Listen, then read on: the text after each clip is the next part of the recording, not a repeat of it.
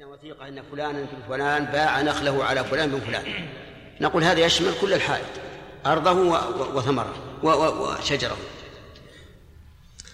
طيب إذا باع أرضه ما الذي يدخل في البيع؟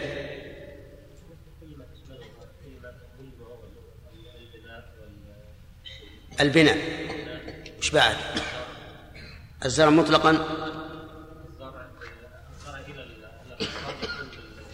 إلى الآن ما وصل إلى الحصاد البائع، وبعد الحصاد يكون المشتري. فصل تفصيل بين. نعم شمل البناء، واضح. البناء له ليس شجرة ولا زرع، يشمل البناء والنخل. لا ما هي الثمرة هذه، كلام الأصول الآن، نحن نتكلم عن الأصول.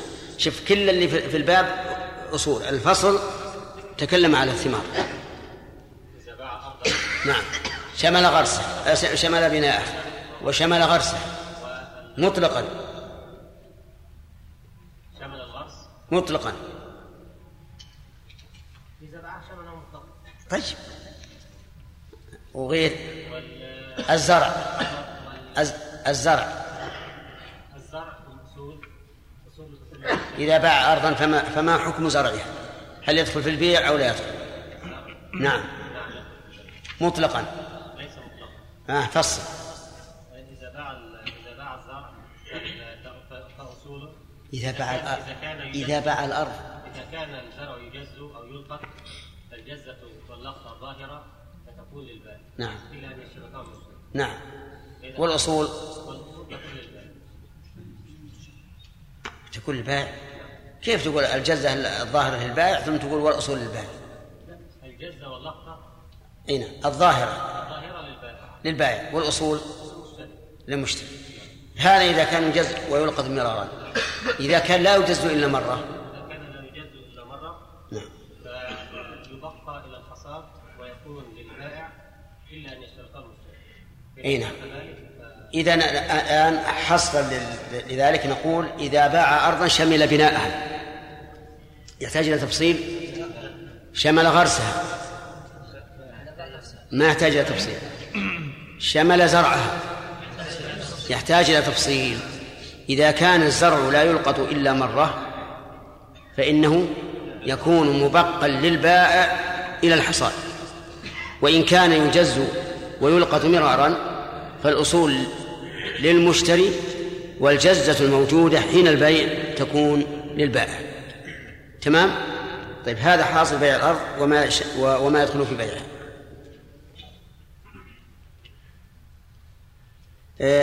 يقول إذا اشترط المشتري ذلك صح، ما هو الدليل؟ دليل قوله صلى الله عليه وسلم: والبائع دخل الباب أن تؤبر فتمر. يمشي المسألة. المسألة يقول إنه إذا اشترط البائع المشتري ذلك صح. اللقطة الظاهرة تكون للبائع، الجزة الظاهرة للبائع. إذا اشترطها المشتري يقول يصح. مفهوم الحديث. أي حديث؟ حديث من باع لا يا أخي، هذا أرض، كلامنا عن الأرض. باع أرضا وفيها زرع يلقط مرارا وفيها الآن جزة جاهزة، إذا اشترطها المشتري صح. ما هو الدليل؟ حاجة كثيرة منها قوله صلى الله عليه وسلم: قوله تعالى: يا الذين آمنوا أوفوا بالعقود. قوله صلى الله عليه وسلم. نعم. والأمر بوفاء بالعهد أمر به وبوصفه. وبوصفه. طيب إذا باع عبدا واشترط الولاء له البائع. ها. هذا لا يجوز. ما هو أوفوا بالعقود؟ نعم، لكن يأتي حديث النبي صلى الله عليه وسلم: المسلمون على شروطهم إلا شرطا أحل حراما أو حرم حلالا. طيب إذن هذا الدليل، إذا اشترط المشتري هذا صح. في دليل: أولا من باع عبدا له مال فماله الذي باعه إلا أن شرطه مبتاع. والجزة الظاهرة أو اللقطة الظاهرة عند البيع تكون للبائع كمال العبد إلا إذا اشترطه المشتري، فهو قياس على فهو قياس على ما العبد يجوز. طيب رجل باع نخله فيها ستة قنوان، اثنان مؤبران وأربعة غير مؤبرة.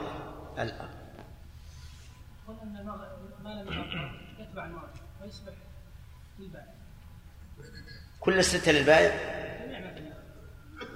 يعني كل الستة، ما ما ذكرنا إلا ستة، فاتوهمنا بشيء ثاني. نعم طيب، ما لم ما لم يؤبر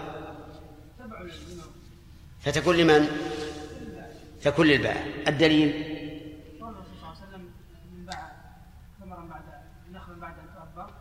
قوله صلى الله عليه وسلم: من باع نخلا بعد أن تؤبر فثمرتها للذي باعه. أي نعم. طيب، هل الحكم معلق بالتأبير أو معلق بالتشقق؟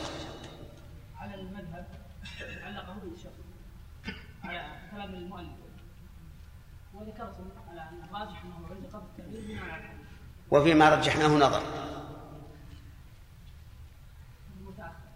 نعم النظر الآن لا، أنت قلت ذكرتم، يعني إذا قلت ذكرتم معناه أنه غير مرتضيه. طيب، إذن الصحيح أنه معلق بإيش؟ بالتأبير، لأن هذا هو لفظ الحديث، ولأنه بعد التأبير تكون نفس البائع متعلقة به، لأنه عمل فيه عملا بخلاف ما قبل التأبير. طيب، رجل باع نخلها، هداية الله، باع نخلة وفيها عسب يابسة، فلمن تكون العسب اليابسة؟ آه. تعرف عصيب النخل؟ أغصانه أغصانه هذا العصيب. أسألك الآن، هل العصيب اليابس يتبع النخلة ولا لا؟ لا لا، العسيب ما فيه ثمر، لكن يابس ولو كان يابس. إيه. توافقه؟ لا توافق. لا الشيخ الآن يقول إنه ليس لا يتبع النخل، لأنه منفصل. إيه. لا ما قطع، بارك الله فينا، هو لو قطع ما بإشكال، لكن اليابس يعتبر للبائع كالثمن المؤبر، لأنه يعني أنت الشجر لا تنتفع به ولا ولا ينمو، فهو كالثمرة المؤبرة. طيب، فيها باع باع نخلة وفيها ودي. أي نعم. نعم اي نعم. ما تعرفه؟ الولد الصغير في النخلة، هذا المشكل، لأنه تابع ما ينبت بغير الشجرة الكبيرة، تابع للشجرة الكبيرة، هو المشكل. طيب، من عنده جواب آخر؟ هل أولاد النخل الصغار تتبع النخل أو هي كالثمرة منفصلة؟ الجواب أنها منفصلة، ما لم ينص عليها أو ما لم يكن الجذع واحدا. إن كان الجذع واحدا فهو يدخل، يعني في أحيانا تكون النخلة يطلع جذع واحد ثم يتفرع، وأحيانا تكون الغريسة عروقها في الأرض ما لا دخل في الأول. طيب، على كل حال أتينا بشيء لم نقله في درس. متى يصح بيع الثمر؟ مو الشجر، متى يصح بيع الثمر قبل صلاحه؟ نعم آدم. ها إيش؟ لا لا، الثمر متى يصح بيع الثمر قبل قبل بلوغ صلاحه؟ ها؟ يعني شلون؟ ها؟ يعني إذا باعه مع أصله. دليلك على أنه يصح قبل بلوغ صلاحه إذا باعه مع أصله؟ دليل إذا قلت دليل معناه قوله تعالى أو قول الرسول، أما لأن هذا تعليل.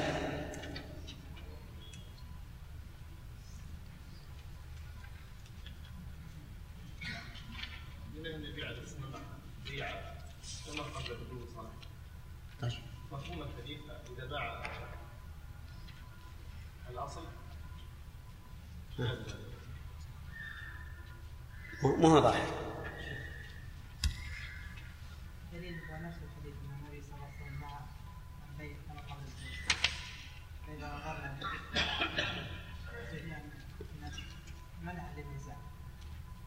لا مو ظاهر عوض مفهوم قوله صلى الله عليه وسلم من باع نخلة ونخلة قد أبل فثمره للبائع، فهذا لم يؤبر، ما دام انه لم يؤبر كيف ما مؤبر الان ما بقي الا شوي يوصل له مؤبر، ما بقي الا قليلا ثم يلون. اسمع لي اذا الاصل يتبع الفرع، الفرع يتبع الاصل. نعم اذا باع النخله يعني خطا. يحيى شيخ يعني يجوز بيع الثمار او البلوس على بشرط القضاء في العالم. ايه هذا واحد وغير. نعم بشرط ان ينتفع منه. لا هذا هذا بشرط غزل في الحال اذا انتفع به. طيب لكن نبي المساله الثانيه. المساله الثانيه قلت اذا باعها مع اصلها هذا صحيح، لكن انا اريد الدليل. الدليل قول الرسول عليه الصلاه والسلام من باع نخلا بعد ان تؤبر فثمرتها للذي باعها الا ان يشترطها المبتاع، فقوله لا يشترطها لأن يصف بيعها مع أصلها وإن لم يبدو صلاحها، وهذا واضح يعني توه توه أبرت الآن أبرت الآن بيعتها مع أصلها يعني بيعت النخلة، فقال المشتري أنا أريد الثمرة، قلت نعم هذا يصح. أي نعم. طيب في مسألة ثالثة في مسألة ثالثة أيضا استثناها الفقهاء لكن فيها نظر،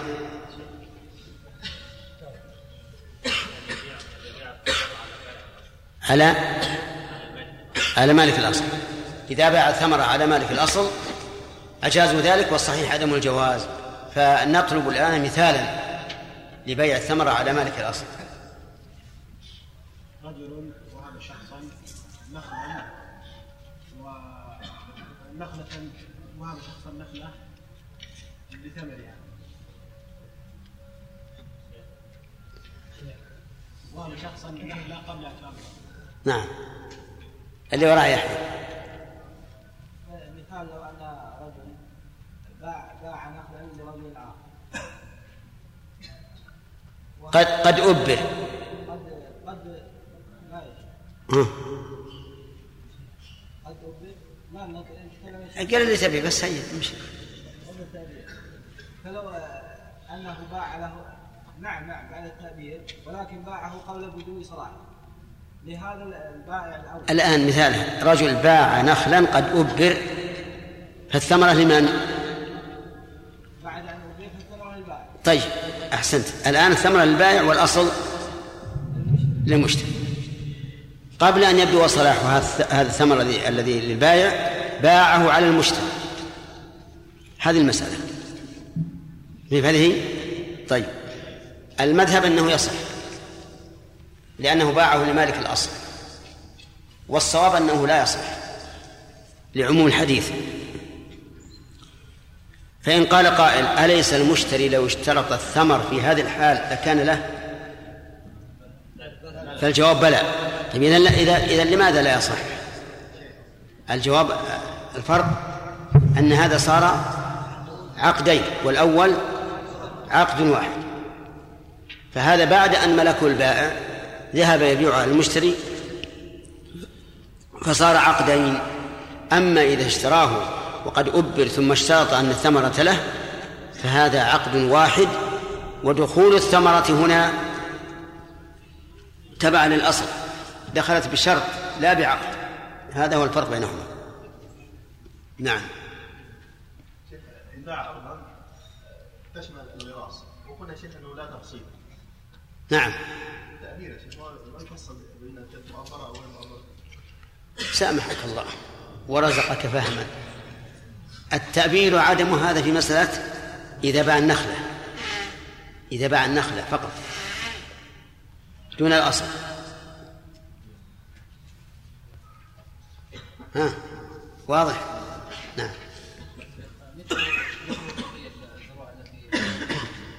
نعم.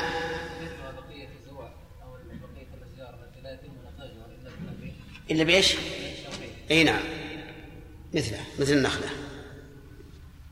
أظن انتهينا، باقي شوي لك ما يضر.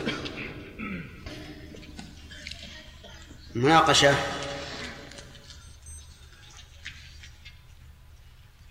ابتداء من إن باعه مطلقا كذا.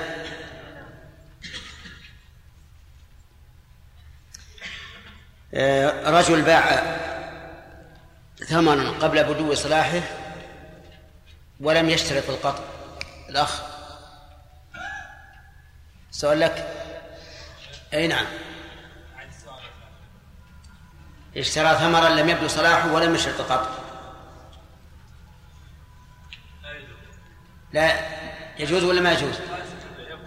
ها لا يجوز. لا ما هو يبطل البيع، لا يجوز، لأن هذا البيع لم ينعقد والبطلان فرع عن عن العقاد. إذا البيع غير صحيح. الدليل قول النبي صلى الله عليه وسلم صلى الله عليه وسلم من باع ثمرا قبل أن يؤبر. لا هذا في النخل، إذا باع نخل قبل بدو صلاح، لكن مش الحديث. نعم.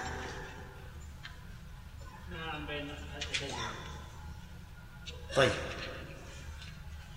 أن أن الرسول نهى عن بيع الثمرة حتى تزهو. قيل لأنس ما تزهو؟ قال تحمر أو تصفر.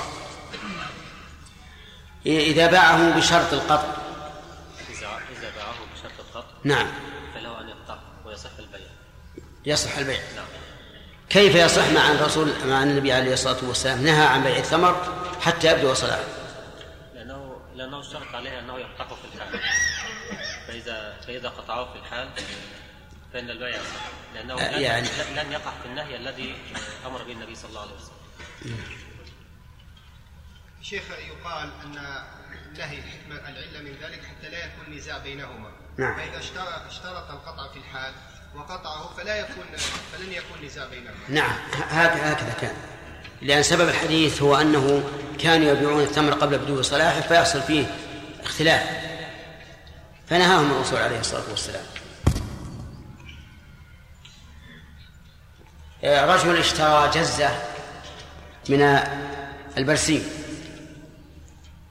وتركها لمدة عشر أيام عشرين يوم فنمت.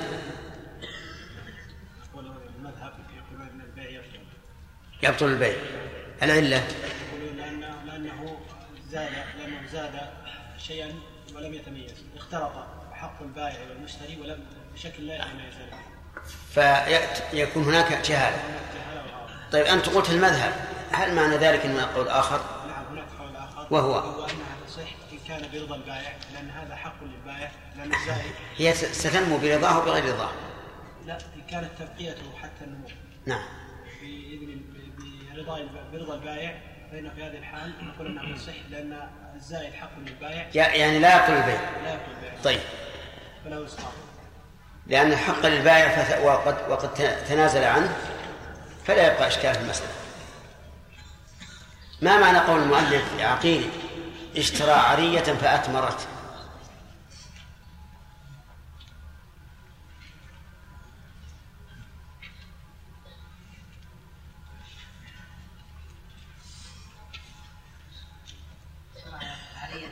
فأثمرت أي اشترى نخلا بكان ثلاثة.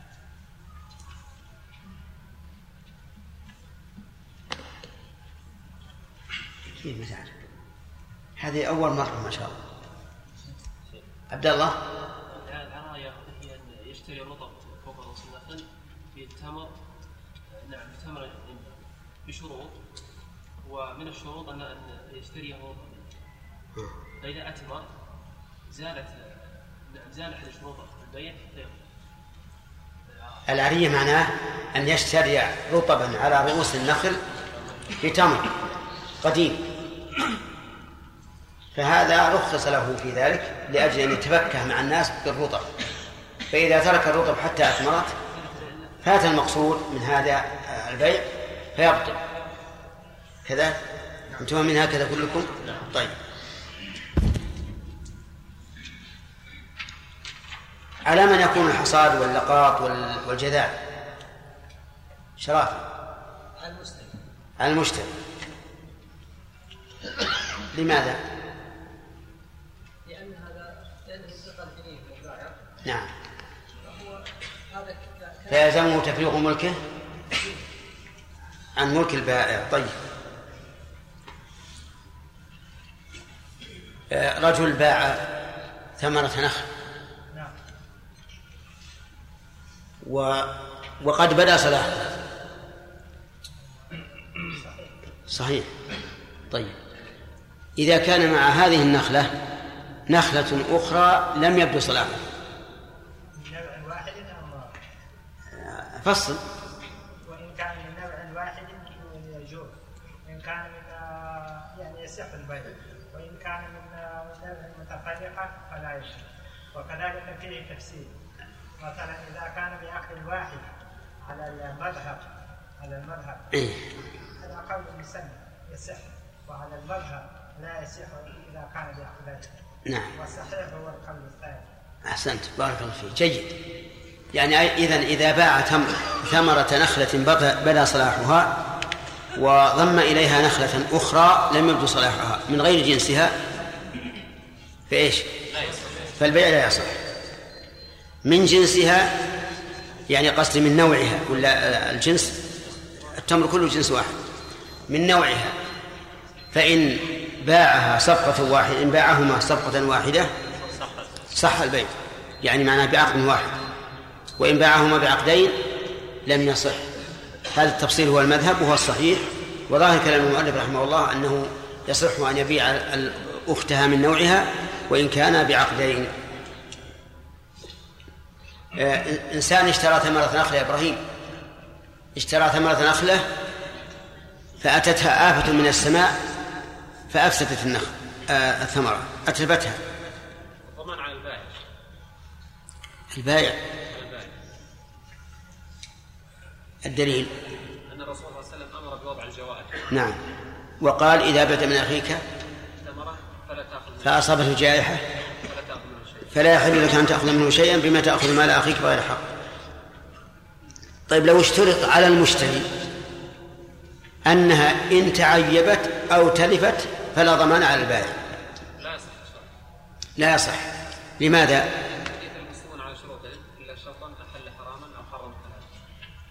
نعم. طيب، صحيح هذا جماعة؟ نعم، لأن هذا خلاف ما حكم به الرسول عليه الصلاة والسلام، فيكون شرط باطلا لازم الوفاء به. طيب، لو كان العيب قد بدا فيها قد بدا فيها وقال البائع للمشتري أريد أن تبرئني من عيبها فأبرأه،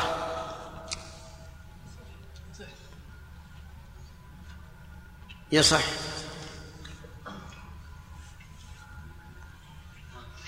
نعم.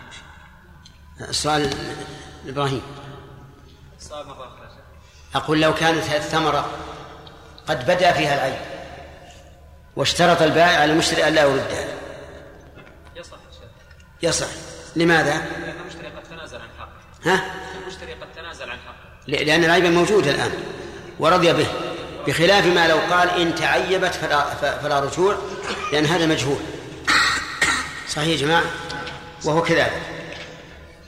طيب، اشترى عبدا ليس له مال. محمد. نعم. نعم، إذا اشترى عبدا ليس له مال. نعم، يصح البيع؟ ما له مال. طيب، له مال. أيهم؟ البائع. البائع طيب إلا أن اشترط المشتري. الدليل من باع عبدا فماله ببائعه، قاله محمد ما أدري أنت قلت الدليل. إذن من قول من؟ الدليل قول النبي صلى الله عليه وسلم. نعم كمل. من باع عبدا له مال فماله الذي باعه للذي باعه إلا أن يشترطه المبتاع كذا. طيب هل يشترط في هل يشترط علم المال الذي معه؟ على حسب قصد المشتري. نعم قصد العبد فلا يشترط. نعم قصد المال الذي مع العبد فلا يشترط. إذا قصد المال اشترط جميع شروط البيع. طيب أحسنت. اشترى عبدا، السؤال لك، اشترى عبدا عنده مال من فضة بألف درهم والدراهم من الفضة، هل يجوز هذا أو لا؟ اشتراه بكم؟ اشتراه بما تيسر، بعشرين ثلاثين أكثر أقل. لا بد فيه من التساوي. تساوي بإيش؟ دنانير مع مال العبد. لا هو ما هي دنانير، دراهم. دراهم. دراهم العبد معه دراهم وهذا اشتراه اشتراه بدراهم. لا بد أن يكون المال الذي يشتري فيه مساوي لمال العبد لا يقع في الربا. كان أراد المال. إذا كان مساوي وقع في الربا. لأنه بيجيه ماله وزيادة العبد. يحسب قدر العبد. كيف؟ يعني يشتري بثمن أقل. يعني العبد مثلا يسوى مئتين درهم. نعم. ومعه ثمانمائة درهم. واشتراه بألف درهم. صح. يصح. مبني على مدعو الوغدر. إيش؟ هل السؤال هل يصح أو لا؟ ليش؟ ما قصد المال. يصح وإلا مقصد المال، لكن لاحظ أن المثال الذي ذكرنا العبد يساوي مئتين واشتراه بعشر ومعه ثمانمائة درهم واشتراه بألف درهم، هنا نقول لا بد لا بد أن المشتري يقصد يقصد المال ثمانمائة درهم، يعني لا شك أن المال له له فيه قصد. طيب إذن الخلاصة نقول إذا إذا اشترى العبد وماله بمال من جنس الذي معه وهو مما يجد فيه الربا، نظرنا إن كان قصده المال فإنه لا يصح البيع لأنه يسمى مسألة مدعجه درهم، وإن كان المال الذي عنده من غير جنسه فلا بأس، لكن إن كان ذهبا أو فضة وهو يريد المال إن كان ذهبا وهو يريد المال فلا بد من التقابض قبل التفرق.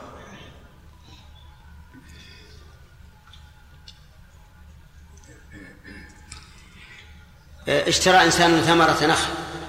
محمد اشترى إنسان ثمرة نخل وأصابتها آفة من السماء فتلفت، ما الحكم؟ على من؟ ما في التفصيل. الرجل قبض النخلة للمشتري، خذ هذه النخلة ما عليك أنت وياها. تلفت بعد القبض أو قبل القبض؟ لا بعد القبض. كان بعد القبض فضمان على المشتري لأنها صارت في ملكه ضمانه. فعليه ضمانه. الدليل الدليل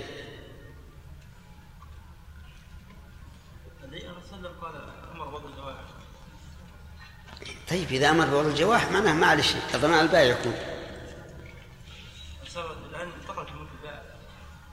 أنا هنا أقول لك من الدليل.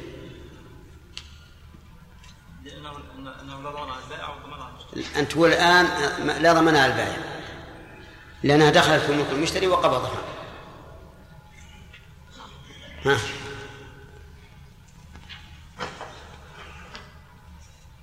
طيب. ضمان على البائع. طيب قبضها المشتري ولو الدليل إذا بعت لأخيه إذا بعت لأخيه الأمر فأصابته جائحة فلا بما تأخذوا؟ عرفت محمد؟ انتقل انتقل وقبضها أيضا. إذا قبضها بعد القبض تربع عنده تكون على البائع. المثال بيعت عليك ثمرة هذه النخلة بعد بدو صلاحها وقبضتها ثم جاءتها آفة من السماء أتلفتها، فالضمان علي أنا، يعني في ضماني حتى يأتي وقت الجدال. الله أكبر. باب السلف، وهو عقد على موصوف بالمنة مؤجل بثمن مفروض بمجلس العقد، ويصح بألفاظ البيع والسلم والسلف بشروط سبعة: أحدها انضباط صفاته بمكيل وموجود ومجروح، وأما المعدود المختلف كالفواكه والبقول والجلود والرؤوس والأواني المختلفة والأواني مختلفة الرؤوس، والأوساط كالقماطم والأصطان الضيقة الرؤوس والجواهر والحامل من الحيوان، وكل مغشوش وما يجمع وما يجمع أخلاطا غير يجمع وما يجمع وما يجمع أخلاطا غير متميزة كالغالية والمعاجين فلا يصح السلم فيه.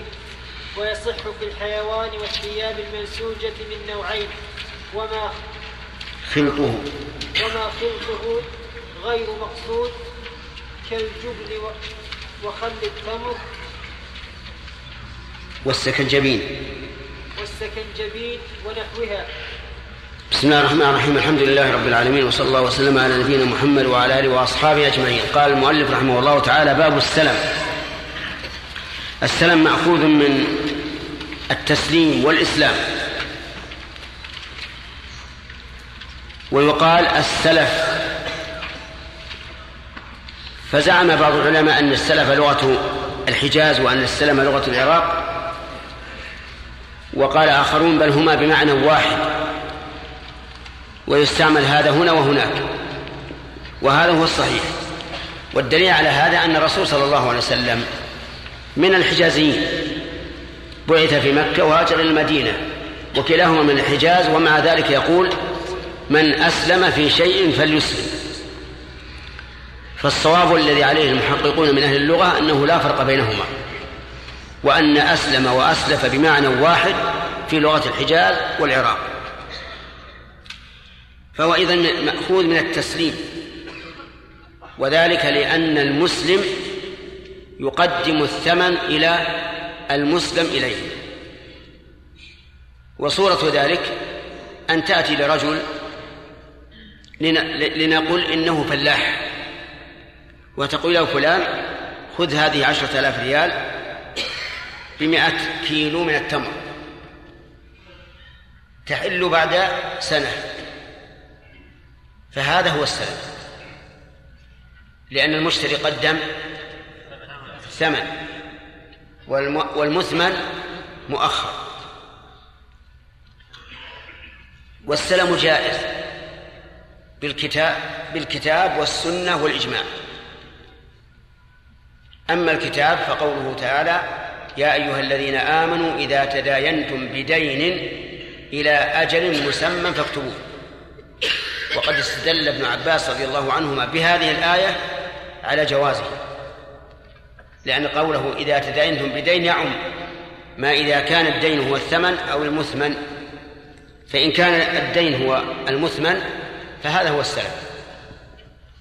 أما السنة ففي صحيحين عن عبد الله بن عباس رضي الله عنهما أن النبي صلى الله عليه وسلم قال: من أسلم في شيء فليسلم في كيل معلوم من أسلف في شيء فليسلم في كيل معلوم إلى وزن, ووزن معلوم إلى أجل معلوم، أو من أسلم في شيء فليسلم في كيل معلوم ووزن معلوم إلى أجل معلوم.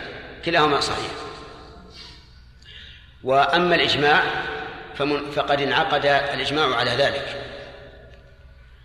وهذا يعني جواز السلم هو القياس الصحيح الموافق للأصول، خلافا لمن قال إن السلم على خلاف الأصول لأنه بيع موصوف مجهول، فيقال هذا غلط، فإن السلم ينضبط بالصفات ولهذا لا يصح السلام فيما لا ينضبط بالصفات، فكيف يصح أن يكون مخالفا للأصول وعلى خلاف القياس؟ بل هو القياس والأصول، وذلك لأن الشريعة الإسلامية واسعة سهلة ميسرة، والعقود فيها من هذه الجهة أربعة أنواع،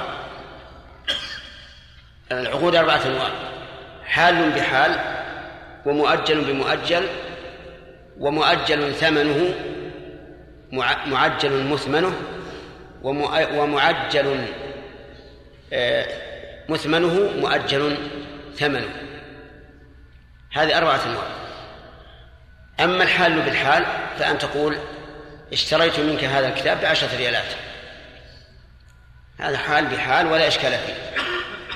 المؤجل بمؤجل أن تقول اشتريت منك هذا الكتاب، اشتريت منك كتابا صفته كذا وكذا، تسلمنيه بعد سنة بعشرة ريالات بعشرة ريالات مؤجلة إلى ستة أشهر. هذا لا يصح، لأنه بيع الكالئ بالكالئ، أي المؤخر بالمؤخر. الثالث أن يعجل الثمن ويؤخر المثمن، وهذا هو السلم. والرابع أن يعجل المثمن ويؤخر الثمن، وهذا كثير في المعاملات. فإذا ذكرنا الصورة الثانية أن يكون كل من الثمن والمثمن مؤجلا، قلنا هذا لا يصح، وهذا يقع كثيرا بين الناس اليوم، لكنهم لا يعلمون عن حكمه، يشتري منه الشيء مؤجلا إلى مثلا إلى سنة، ثم يعطي الشيء مؤجل بستة أشهر، يعني لا يقبضه إلا بعد ستة أشهر. إذن الثمن مؤجل إيش؟ والمثمن مؤجل، هذا لا يصح، لأن كل منهما مؤجل، ولا بد من أن يكون أحدهما مقبوضا أو كلاهما مقبوضا. أما مع تأجيل أحدهما فلا يصح. طيب، فإن تأخر القبض بدون تأجيل، مثل أن يقول اشتريت منك مئة صاع بر بمئة ريال ولم ولم يسلمه، على أنه سيأتي بها العصر أو غدا أو بعد غد، لكن الثمن غير مؤجل، هل يصح أو لا؟ المذهب لا يصح، المذهب لا يصح. يقول لقول لأن هذا بيع دين بدين، إذ أنه ليس واحدا منهما معينا، لا عين الثمن وقيل هذا يعني سلم وانتهى، ولا عين المثمن. ولكن الصحيح أن هذا صحيح. المحذور أن يكون كل منهما مؤجلا. أما إذا كان ليس فيه تأجيل فإنه ليس لا يشترط القبض، إلا شيئا واحدا مر علينا أنه لا بد فيه من القبض، وهو بيع الربوي بجنسه، هذا أمر معلوم. واضح يا جماعة؟ إذن السلم دل عليه الكتاب والسنة والإجماع والنظر الصحيح والقياس الصحيح، وأما القول بأنه على خلاف القياس فلا يصح. فما هو السلم؟ هل هو بيع مستقل أو نوع من البيع؟ الصحيح أنه نوع من البيع، نوع من البيع لا يخرج عن كونه بيعا. يقول هو عقد على موصوف في الذمة مؤجل بثمن مقبوض بمجلس العقد. انتبه لقيود التعريف. التعريف لا بد أن يكون جامعا مانعا، وهو الحد، يعني يقال تعريف ويقال حد. فهنا يصح أن نقول عرف السلم، ويصح أن نقول حد السلم، ويصح أن نقول تعريف السلم كذا وحد السلم كذا. والتعريف لا بد أن يكون جامعا مانعا، جامعا لجميع أفراد المحدود، مانعا لدخول غيره. فإن لم يكن مانعا أو لم يكن جامعا فإنه لا يصح. فلننظر الآن إلى حد السلم. يقول عقد على موصوف، إذن لا يصح السلم في معين، لا يصح السلم في معين، لأنه لا حاجة إلى, إلى, إلى, إلى الإسلام فيه ما دام حاضرا، يباع بيعا بدون, تس... بدون أن يكون سلما. مثال ذلك رجل عنده مئة صاع بر في أكياس، فقال له آخر: أسلمت إليك مئة ريال بهذه بهذا البر. هذا لا يصح. ليش؟ لأنه ليس على موصوف، هذا على معين، هذا على معين لا يصح. حتى وإن كان قد اتفق على أن البائع لا يسلم هذا البر إلا بعد سنة، فإنه لا يصح ولا, ولا يكون سلما. الثاني يقول: في الذمة، احترازا من الموصوف المعين، لأن هناك شيء هناك شيئا موصوفا معين ليس في الذمة، مثل أن يقول: أسلمت إليك أربعين ألفا بسيارتك التي في القراش صفتها كذا وكذا. هذا موصوف معين فلا يصح، لا يصح السلام فيه، لأن هذا كالأكل معين الحاضر. فالمؤلف اشترط أن يكون موصوفا في إيش؟ في الذمة. طيب، أسلمت إليك هذا هذا أربعين ألف بسيارة بعد سنة، بسيارة، ما هي بسيارتك التي في القراش، بسيارة إلى بعد سنة، يصح يصح ليش؟ لأنه موصوف في الذمة ما عينه، وليست موصوفة معينة في مكان معين. يقول المؤلف: بثمن نعم مؤجل، أيضا لا بد فيه من التأجيل، فإن لم, فإن لم يكن مؤجلا فإنه لا يصح، لا يصح سلما. مثال ذلك أن يقول: أسلمت إليك مئة ريال التي بيدي الآن بمئة صاع بر. حكم هذا العقد لا يصح سلما، لا يصح سلما، لأن السلم لا بد أن يكون مؤجلا. الدليل قول الرسول عليه الصلاة والسلام: فليسرف في شيء معلوم إلى أجل معلوم، إلى أجل معلوم.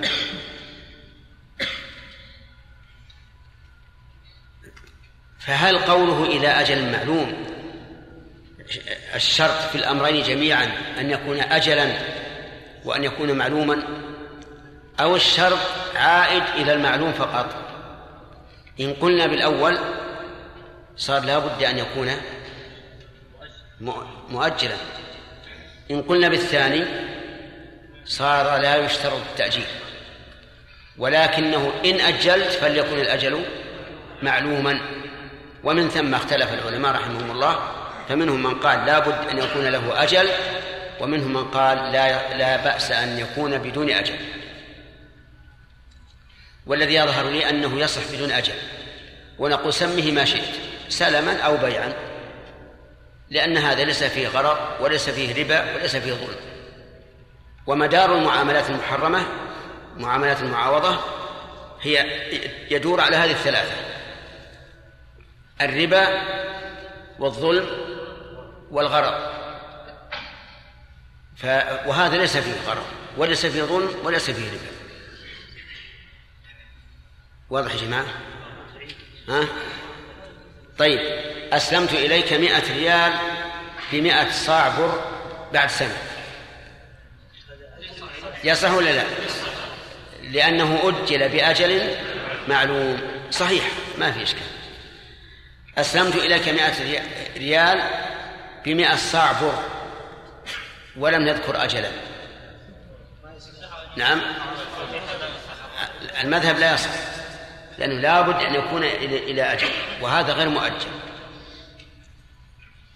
الدليل قول الرسول عليه الصلاة والسلام: فليسرف في شيء معلوم إلى أجل معلوم، إلى أجل معلوم، فقال إلى أجل معلوم. وقيل يصح ولو كان غير مؤجل، وأن قول الرسول عليه الصلاة والسلام إلى أجل معلوم يعود إلى علم الأجل، يعني لا إلى أجل مجهول. فهمتم يا جماعة؟ طيب فما هو الراجح؟ الراجح أنه يجوز. يقول أسلمت إليك مئة ريال بمئة صاع بر ولا يذكر التأجيل، ونقول لهذا له أن يقبضه ما تشاء، المشتري له أن يقبضه ما تشاء، ونقول سمه سلما أو سمه بيعا. المهم أن هذه الصورة ليس فيها غرر وليس فيها جهالة، نعم، وليس فيها ربا وليس فيها ظلم. وإذا انتفت الثلاثة فعلى فساد العقد في البيع يدور، ففساد العقد في البيع يدور على هذه الثلاثة. طيب يقول مؤجل بثمن مقبوض، بثمن مقبوض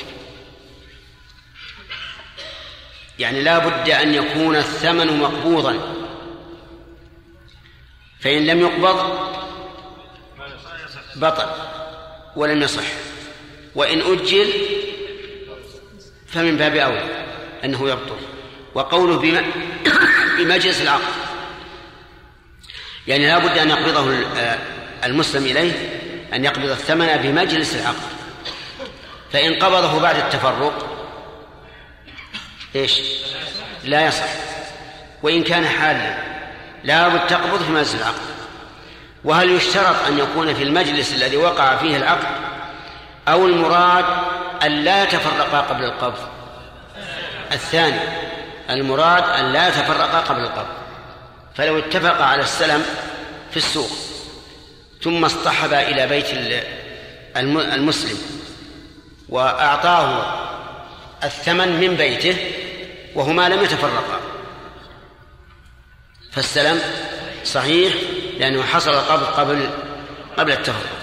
فمراد ما أن الإطلاق أي أي ما لم يتفرقا، كما قلنا في خيار المجلس يمتد إلى متى؟ إلى أن يتفرقا ولو فارقا مجلس العقد، المهم أن لا يتفرقا. انتبه، التعريف عاقد على موصوف احترازا من ايش؟ المعين. في الذمة احتراز من الموصوف المعين. مؤجل احترازا من من الحال.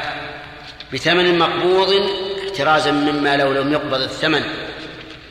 بمجلس العقد احترازا مما لو قبضه بعد التفرق. هذا هو السلام. وكما قلنا لكم قبل قليل, قبل قليل إن جوازه من محاسن الإسلام، من محاسن الإسلام. ويدلك لهذا أنه أن الفلاحين فيما سبق يحتاجون إلى دراهم، فيأتون إلى التجار ويقول أعطني مثلا مئة ريال، يقول ما أعطيك، يقول أعطيك بعد تمام ستة أشهر أو سنة بمئة ريال مئة صاع بر، فينتفع هذا وهذا. المسلم إليه منتفع بماذا؟ بالثمن الذي قدم له. المسلم إليه هو البائع منتفع بالثمن الذي قدم له. كلكم فاهمين هذا؟ طيب المسلم بماذا انتفع؟ انتفع بأنه سوف يكون الثمن أقل أقل من بيع الحاضر. يعني مثلا إذا كان مئة صاع بر تساوي خمسين، سيسلم إليه أربعين، لا بد أن ينتفع.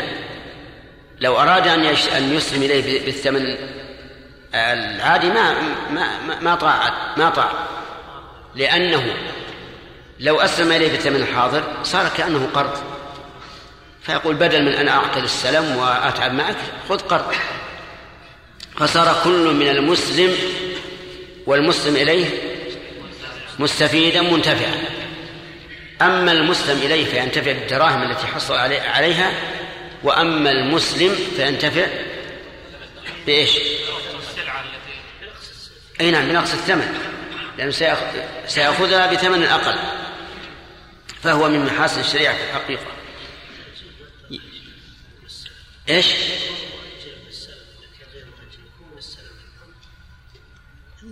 نقول انه صحيح، سواء سلم سمي سلما أو لا. المذهب لا يصح، يقول لا بد يعقد عقد جديد بلفظ البيع، ما يكون سلم ولا يصح، ما يصح العقد. أي نعم، يكون سلما أو بيعا كل واحد. نقول لأن الحديث لا يدل دلالة واضحة على اشتراط أن يكون مؤجلا. قال ويصح بألفاظ البيع والسلم والسلف بشروط. يصح السلم بألفاظ البيع بأن يقول اشتريت منك مئة صاع بر بعد سنة بهذه الدراهم، ويقول الثاني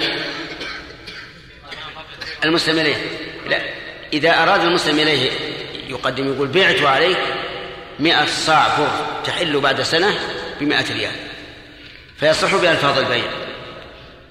إذا قال قائل كيف يصح بألفاظ البيع؟ نقول نعم، لأنه نوع نوع من البيع، فالبيع أعم منه. يصح بألفاظ السلم والسلف، مع أن السلف يطلق أحيانا على القرض، لكن لما كان العقد على هذا الوجه تعين أن يكون إيش؟ أن يكون سلما لا قرضا، بشروط سبعة، شروط سبعة. هذه الشروط زائدة على الشروط التي للبيع، لأنه يشترط هذه الشروط السبعة مع شروط البيع السابقة، فتكون زائدة على ذلك. أحدها انضباط صفاته، والمراد بقوله انضباط صفاته يعني إمكان انضباط صفاته، يعني أن يكون انضباط صفاته ممكناً. وبماذا يحصل الانضباط؟ قال بمكين وموزون ومذروع. فقوله بمكيل إما أن نجعل الباء بمعنى الكاف يعني كمكيل، وموزون ومذروع، وإما أن نجعل بمكيل أي بكيل مكيل، لأن انضباط صفاته بكيل مو بمكيل. المكيل هو الذي وقع عليه العقد، وانضباط الصفات يكون بالكي والوزن والذرة. طيب، والظاهر أن المعنى الأول أحسن، أن الباب معنى الكاف، لأنه سيأتينا أن الصفات يمكن تنضبط بغير ذلك. بمكيل مثل البر، موزون كاللحم والسكر وما أشبه ذلك، مذروع كالأقمشة كالأقمشة والفرش والحبال وما أشبه. نعم. وأما وأما المعدود، لأن عند باقي المعدود وهو الرابع، المعدود فيه التفصيل. المكيل عرفنا يمكن الانضباط بالكيل وبالوزن وبالذرة، لأن المكيال معروف، والصنجة التي والصنجة التي يوزن بها معروفة، والذراع الذي يذرع به معروف. لكن المعدود هل يصح في المعدود؟ فيه التفصيل. نقول إن أمكن انضباطه صح، وإن لم يمكن فلا. البرتقال لا يمكن انضباطه، ليش؟ ها؟ بعضه صغار وبعضه كبار فلا ينضبط. البطيخ لا ينضبط، وهلم جرا. المهم المعدود لا بد فيه من تقييد. قال وأما المعدود المختلف كالفواكه فلا يصح السلام فيه، لأنه مختلف، يختلف اختلافا عظيما. بعض البرتقال على قد الترج، وبعضها على قد اليوسف، فتختلف اختلافا عظيما. فإذا قلت أسلمت إليك مئة ريال بألف برتقالة، نعم لا يصح. برتقالة كيف كيف نضبطها؟ لذلك لا يصح. يقول كالفواكه والجلود، أي نعم ما ألقى، والبقول. ايش البقول؟ البقول هي الزرع الزرع الذي يوكل مثل البصل، كراث وما أشبه ذلك، هذه أيضا لا تصح لأنه لا يمكن انضباطه. تقول أسلمت إليك مئة ريال بمئة حزمة من من البصل، نعم يصح ولا ما يصح؟ لا يصح لأنه ما يمكن انضباطه. قال والبقول والجلود، الجلود أيضا لا يمكن انضباطه. إذا قلت أسلمت إليك ألف ريال بمئة جلد شاة، يصح؟ ليش؟ تختلف اختلافا عظيما بالكبر والصغر والقوة وحسن السلخ. بعض الذين يسلخون يأتي الجلد وكأنه منخل لأن ما يعرف يسلخ، وبعضهم يكون جيد وبعضهم يكون يلحق لحم الجلد، فالمهم أنه لا يصح بالجلود. كذلك الرؤوس، الرؤوس يخت... لو استلمت إليك مثلا ألف ريال بمئة راس شاة بعد سنة، تختلف؟ لماذا؟ لأن الشاة الذكية رأسها كبير وغير الذكية رأسها صغير، توافقون على هذا على طول؟ لا يصح. لكن لأن الرؤوس تختلف لا شك، حتى لو قلت مئة راس شاة رباعية مثلا لا يصح لأنه يختلف. بعض الظان إذا رأيت رأسه تقول هذا رأس بقرة تقريبا، وبعض يكون صغير جدا. طيب يا الرؤوس والأواني المختلفة الرؤوس والأوساط، الأواني قسمان، قسم مختلفة الرؤوس والأوساط وهي التي تكون منتفخة في الوسط ورأسها مضموم، هذه لا يصح. ليش؟ لأن الصناعة فيما سبق صناعة باليد وقل أن تنضبط الصفة، أما الآن فالصناعة بالآلات. فإذا قلت أسلمت إليك بأواني من طراز كذا وكذا يمكن ضبطه ولا ما يمكن؟ يمكن الآن، يمكن بالضبط وأشد ضبطا من المكيل والموزون. أما فيما سبق فلما كانت الأواني تصنع باليد صار ضبطها صعبا. وفيما من قوله رحمه الله المختلفة الرؤوس والأوساط أنه لو كانت رؤوسها وأوساطها سواء لجاز العقد لجاز عقد السلم عليها لأنه يمكن ضبطه. كيف تنضبط؟ قدر أنها مثل الماسورة يمكن ضبطها بال بالسمت، فإذا ضبطنا أعلاها انضبط أسفلها لأنها لا تختلف، أما التي تختلف فلا يجوز السلام فيها لما سبق. هذا فيما, فيما كان في زمانهم. وأما في زماننا فإنه يمكن، لكن تحدد من أي شيء هذا. نعم. يقول والأسطال الضيقة الرؤوس، الأسطال جمع سطل وهو معروف.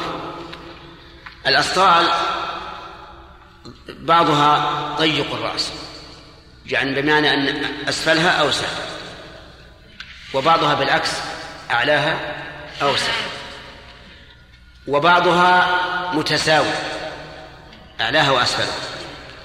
أما التي تساوى أعلاها وأسفلها فالسلم فيها جائز وصحيح لأنه ما فيها يعني تنضبط بالصفة ولا فيها غرر.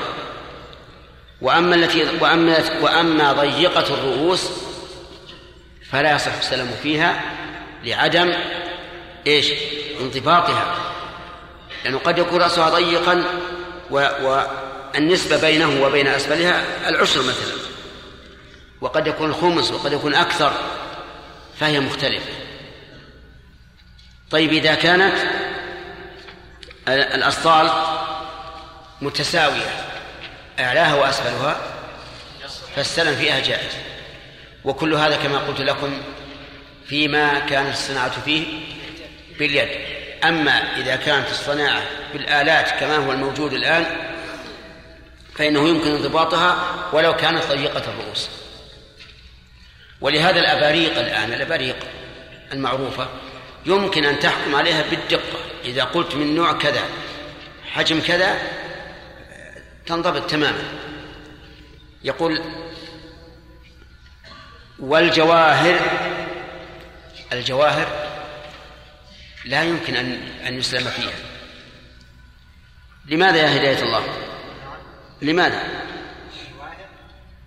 اللي أنا قلت اللي أنا قلت وش قلت أنا؟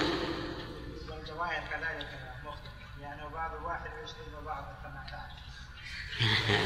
لا هذا الذهب جزاك الله خير. الجوهر يسمونه الجوهر. آه عندكم الجوهر والذهب؟ لا الجواهر غير. الجواهر هو الذي يلقط من البحر جوهرة، هذا الجواهر أيضا لا يمكن انضباطه، لأن من الجواهر ما يساوي الآلاف ومنها ما لا يساوي عشرات، فلا يمكن انضباطه. ولذلك لا تباع بالصفة، لا يمكن أن تباع الجواهر إلا بالمعاينة، لأن لأنه انضباطها بالصفة غير ممكن. والجواهر والحامل من الحيوان، الحامل من الحيوان لا يمكن السلام فيه. لماذا؟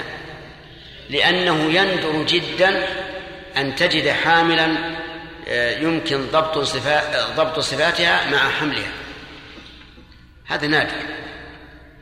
وإن أطلقت قلت حامل فقط فلا صفة، لأن لأن الحامل إن أردت أن تحمل أن تصفها وتصف حملها فهذا متعذر، وإن أطلقت فهذا فيه غرض، لأن هناك فرقا بين الحامل الكبيرة الكبير حملها والحامل الصغير حملها. وعلم من قوله والحامل من الحيوان أنه يصح السلم في الحيوان. كذلك نعم يصح السلم في الحيوان لأنه يمكن انضباط صفاته، يمكن انضباط صفاته.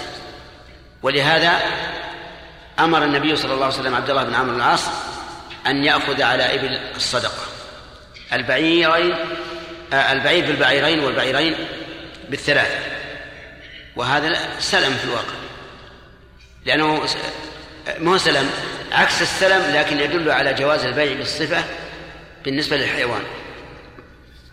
هل يشمل الحامل من الحيوان آه الرقيقة إذا كانت حاملا؟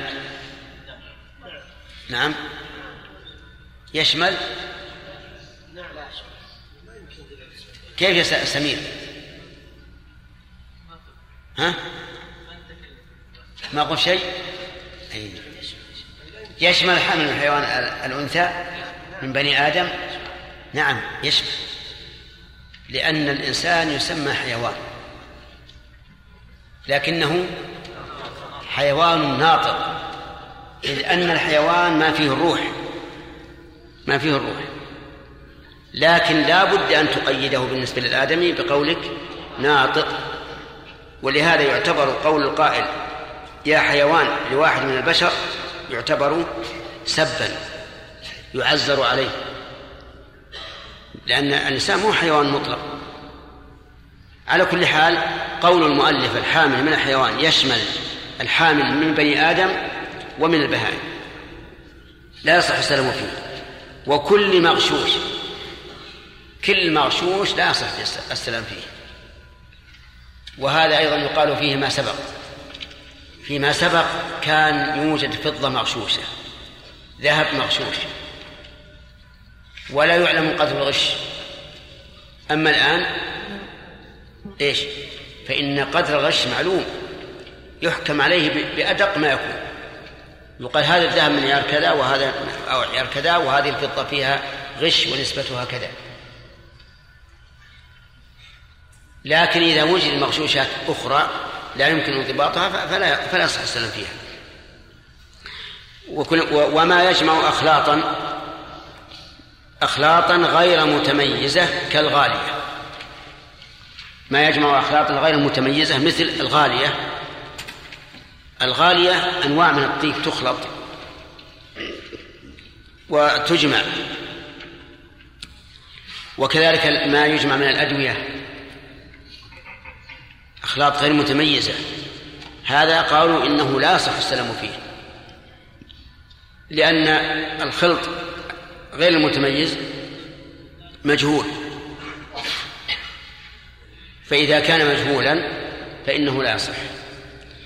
وعلم من كلامه أنه إذا كانت متميزة فلا بأس، مثل أن يقال هذه الأخلاط عشرة في المئة من كذا وعشرة في المئة من كذا وعشرة في المئة من كذا، فهنا تكون إيش؟ متميزة. وكذلك لو تميزت بالرؤية ما هو بالنسبة، بحيث يكون أخلاط لكن معروف أنها متميزة، تظهر حبات أو, أو قرصان أو ما أشبه ذلك.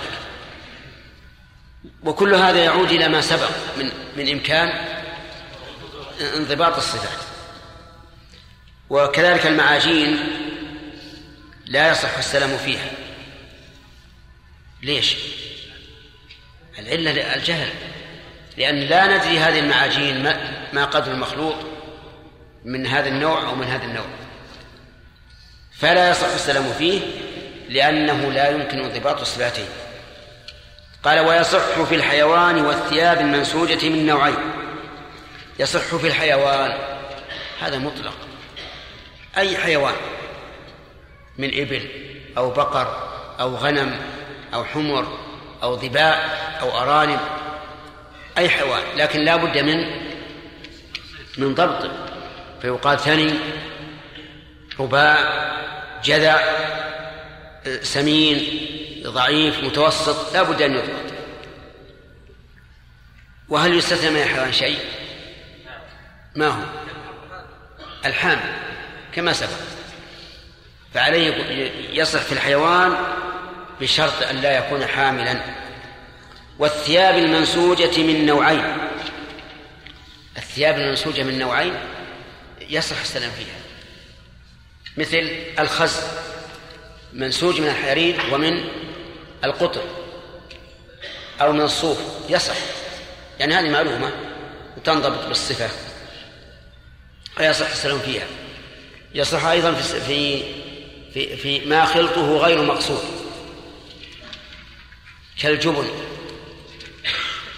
الجبن فيه خلط، وش الخلط؟ الانفحة، لأن هذه الانفحة تورع في اللبن فيكون جبنا، والانفحة هي التي تكون في معدة الرضيع الذي رضع أول مرة ثم ذبح، فهذا الذي في معدته جبن، يجبن الأشياء. لو تضع شيء بسيط في ماء وجدته يجمد، فهذا الجبن نقول لا بأس به، لأن خلطه أي ما خلط فيه من الانفحة غير مقصود. طيب، كذلك أيضا خل التمر، خل التمر يعني الماء الذي يوضع فيه التمر ليكون خلا، يصح، مع أن التمر إيش؟ معلوم ولا لا؟ غير معلوم، لكنه غير مقصود. أصلا الذي اشترى الخل أي خل التمر إنما أراد الشراب، الخل، ما أراد التمر، لكن لكن لكن قد يكون هناك فرق بينما إذا كان التمر كثيرا فيزداد حلاوة، أو قليلا فتنقص حلاوته.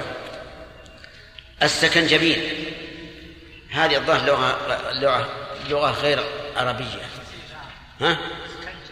إيه وش هو؟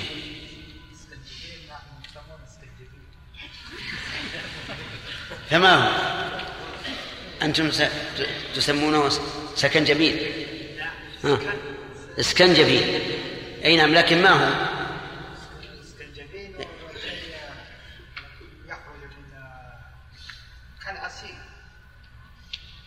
مين يعصر؟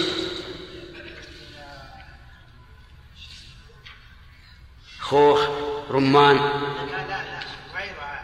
ها. حروف من حروف الواحد. عروق بعض الشجر. شجر معين. على كل حال الظاهر انه مثل ما قال الاخ هداية الله انه نوع من الشراب. ليس من كلام العرب، واما السكن الجميل فليس هو من كلام العرب، وهو معروف راكب من السكر والخل. هذا هو ما صار من العروق، من السكر والخل. على كل حال ها كيف والسكن جيدين فيه الخل، فيه الخل اي لان الخل غير مقصود، الخل غير مقصود. على كل حال الضابط ما خلطه غير غير مقصود.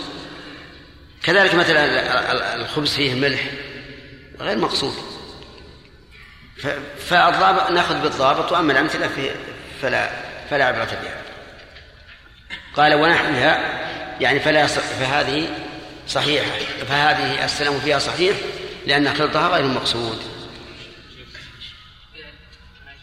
نعم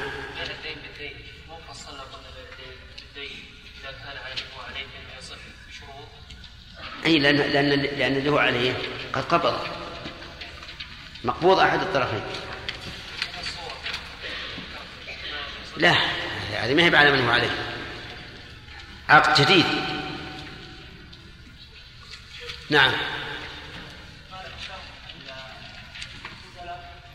ها إيش؟ نعم احنا ذكرنا ان الصحيح عند اهل اللغه المحققين انه لا فرق بين السلم والسلام. نعم عندنا في مصر بعض الناس يستطيعون ان يحددوا عمر الحبل بالتقريب، يعني هذا حمله ثلاثه اربع اشهر. نعم وعلى اساسه يحدد ثمن، فهل يصح السلم على ضوء ذلك التحديد؟ لا يعني بيع الاجنه، يعني بيع الأجنة لا يجوز، حتى في الحاضر ما يجوز بيع الجنين. هو يبيع يبيع البهيمة نفسها، لكن يحدد سعرها أو يرتفع أو يقل على ضوء عدد أشهر الحامل. صحيح هذا هذا واقع، لكن إذا باع الحامل صح، أما إذا باع حملها بدونها فلا يصح. نعم ولو آدمية. نعم لو خلاف ولا رفع توخى ما جوز. نعم صلى الله عليه وسلم لو قال أسلمتك مئة ريال على أن تعطيني مئة صاع برد مثلا بسعر يومي. لا ما يجوز، لا بد أن يعين، لأنه إذا قال مئة صاع بسعر يومها عند عند القبض لم يكن للسلم فائدة. نعم خالد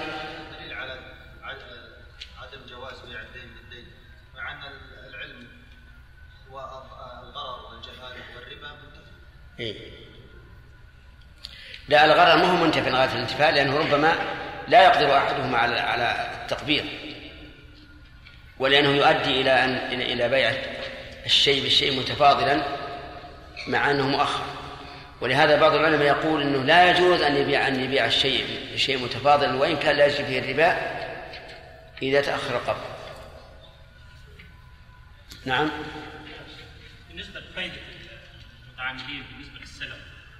بالنسبة للي هياخد الدراهم هيستفيد ويقدر يصرف ويعمل يعني يشتغل، انما بالنسبة للي هو اعطى الدراهم السعر المستقبل، السعر المستقبل ممكن يبقى هنا السعر ممكن يقل في المستقبل عن السعر اللي هو اي نعم. كل شيء كل شيء على خطر هذا، هذه كل انسان حتى اللي يشتري السلعة الان بمئة نقدا ربما بعد شفت ايام ما تسوى خمسين. وهذا هو هو الذي هو الفرق بين هذا وبين الربا، ان المرابي رابح على كل حال، اذا اعطاك عشرة مئة بمئة وعشرين رابح على كل حال، لكن المسلم يعطيك مئة بما يساوي مئة وعشرين بالوقت الحاضر لكنه مخاطر، هو ما هو برابح على كل حال. نعم بالنسبه للربا التفريط وغيرها يمكن تحديد يحددها بارقام معينه عند اصحابها، يعني منتجي البرتقال يعرفون الاحجام من واحد الى ثلاثين. فيقول اسلمتك هذه المئة ريال على ان تعطيني ثمانين حبه من البرتقال مقاس ستة وعشرين. معروف عندهم، اذا كان معروف زال الاشكال. يعني يقول انه يوجد الان اهل الصنف يمكن يحددون حجم البرتقاله. نعم. ها؟ فإذا ثبت هذا فلا مانع، المهم بس أن يمكن انضباطه بالصفات. حجاج يقول انتهى الوقت، انتهى الوقت مش نسوي.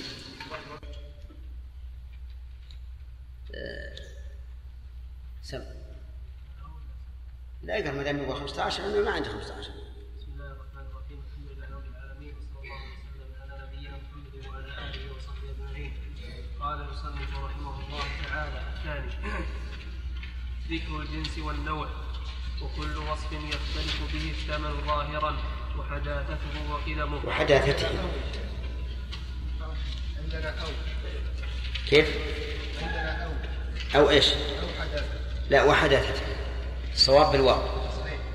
أي نعم صح.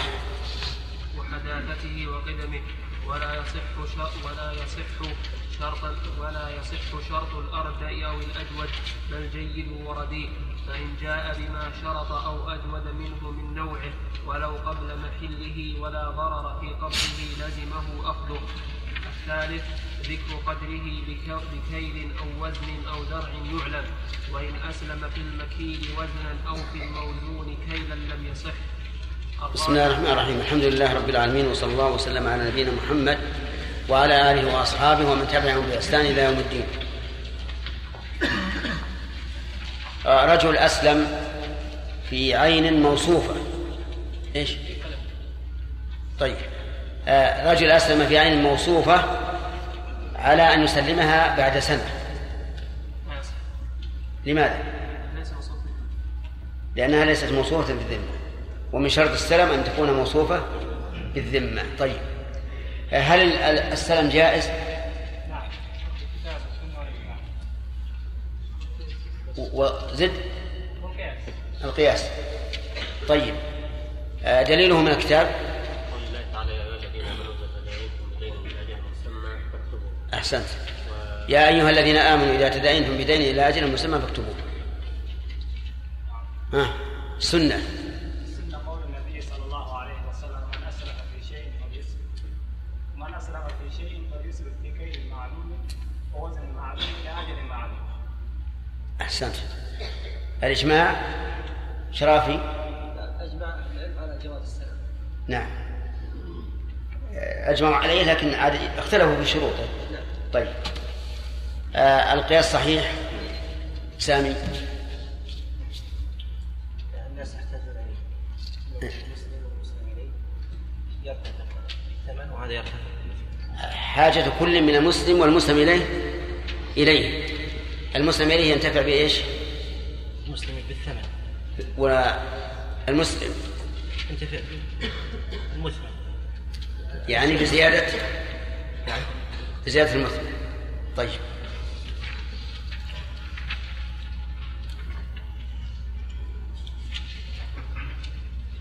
قال بعض الناس إن السلم على خلاف القياس لأنه بيع معدوم، فبماذا نجيبه؟ قال إنه موافق القياس لأنه لا يخرج عن بيع موصوف، وبيع موصوف جائز. إيش؟ يقال إن بيع السلم موافق القياس لأنه يشبه بيع الموصوف. بيعش؟ يشبه بيع الموصوف. المغصوب؟ الموصوف. الموصوف. نعم. وبيع الموصوف جائز حتى وإن لم يكن موجودا وقت العقد. إيه. ما هو واضح. نعم. يصح يصح لأن السلم لا يجب بما لا ينضبط. لا لا. إنه شرف إنه على وفق القياس. ولأنه يشبه الإجراء وهي بيع معدوم. إيه، يعني يشبه الإجارة والمنافع معدومة معدومة. إن قال الإجارة أيضا تخالف القياس. لا، هو الواقع أن نقول ليس بيع معدوم في الحقيقة لأنه بيع موصوف في الذمة. أنا لم أبع عليك شيئا معدوما ليس في ملكي حتى يدخل في, في الجهالة والغرر. هذا موصوف في الذمة. وأيضا كما قال الأخ عبد الله قاعدة مفيدة: كل ما ثبت بالشرع فليس مخالفا للقياس، بل كل قياس يخالف ما جاء به الشرع فهو قياس باطل لا شك. واضح؟ وهذا يغني عن كل شيء. نقول القياس الذي يخالف النص هذا قياس باطل ولا عبرة به. تمام. وثم نقول ثانيا إن السلم لم يخالف القياس لأنه ليس بيع شيء معين ولكنه بيع شيء موصوف في الذمة. اي نعم. طيب السلم له شروط كم يا حامد بالإضافة إلى شروط البيع؟ صحيح. طيب هل يصح بيع الجواهر عبد الرحمن؟ نعم بيع الجواهر لا يصح. لا يصح. هل يصح السلام فيها؟ لا يصح. إذا لا يصح البيع ولا السلام فيها. يصح البيع دون السلام. آه يصح البيع دون السلام لأن غررها يزول بالمشاهدة وهي بعدها مش... تشاهد في... فيصح فيها البيع ولا يصح فيها السلم لأنها لا يمكن ضباطها. هل يصح السلام في الحيوان؟ نعم يصح. خطأ.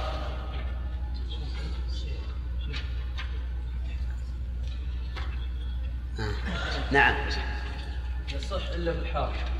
يصح إلا في الحال. إذا في التفصيل الحيوان الحامل لا يصح و... وغير الحامل يصح. لماذا لا صح قيلي؟ غالب. نعم لا يمكن ضبطه. صحيح. آه نبدأ الآن بالدرس درس الجديد. يقول المؤلف رحمه الله: الثاني أي من شروط السلم ذكر الجنس والنوع وكل وصف يختلف به الثمن ظاهرا. ذكر الجنس والنوع. لا بد أن نعرف الفرق بين هذه الأمور الثلاثة: الجنس والنوع والواحد بالعين. الجنس والنوع والواحد بالعين.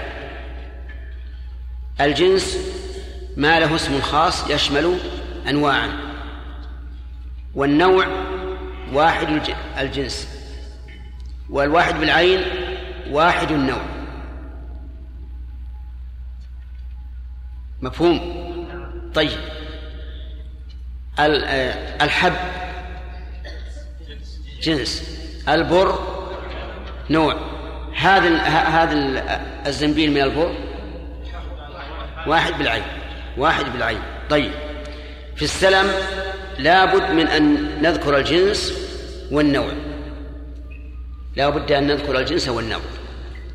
فإذا أسلمت إليك في بر وقلت هذه مئة ريال بمئة صاع بر توفيني إياه بعد السنة،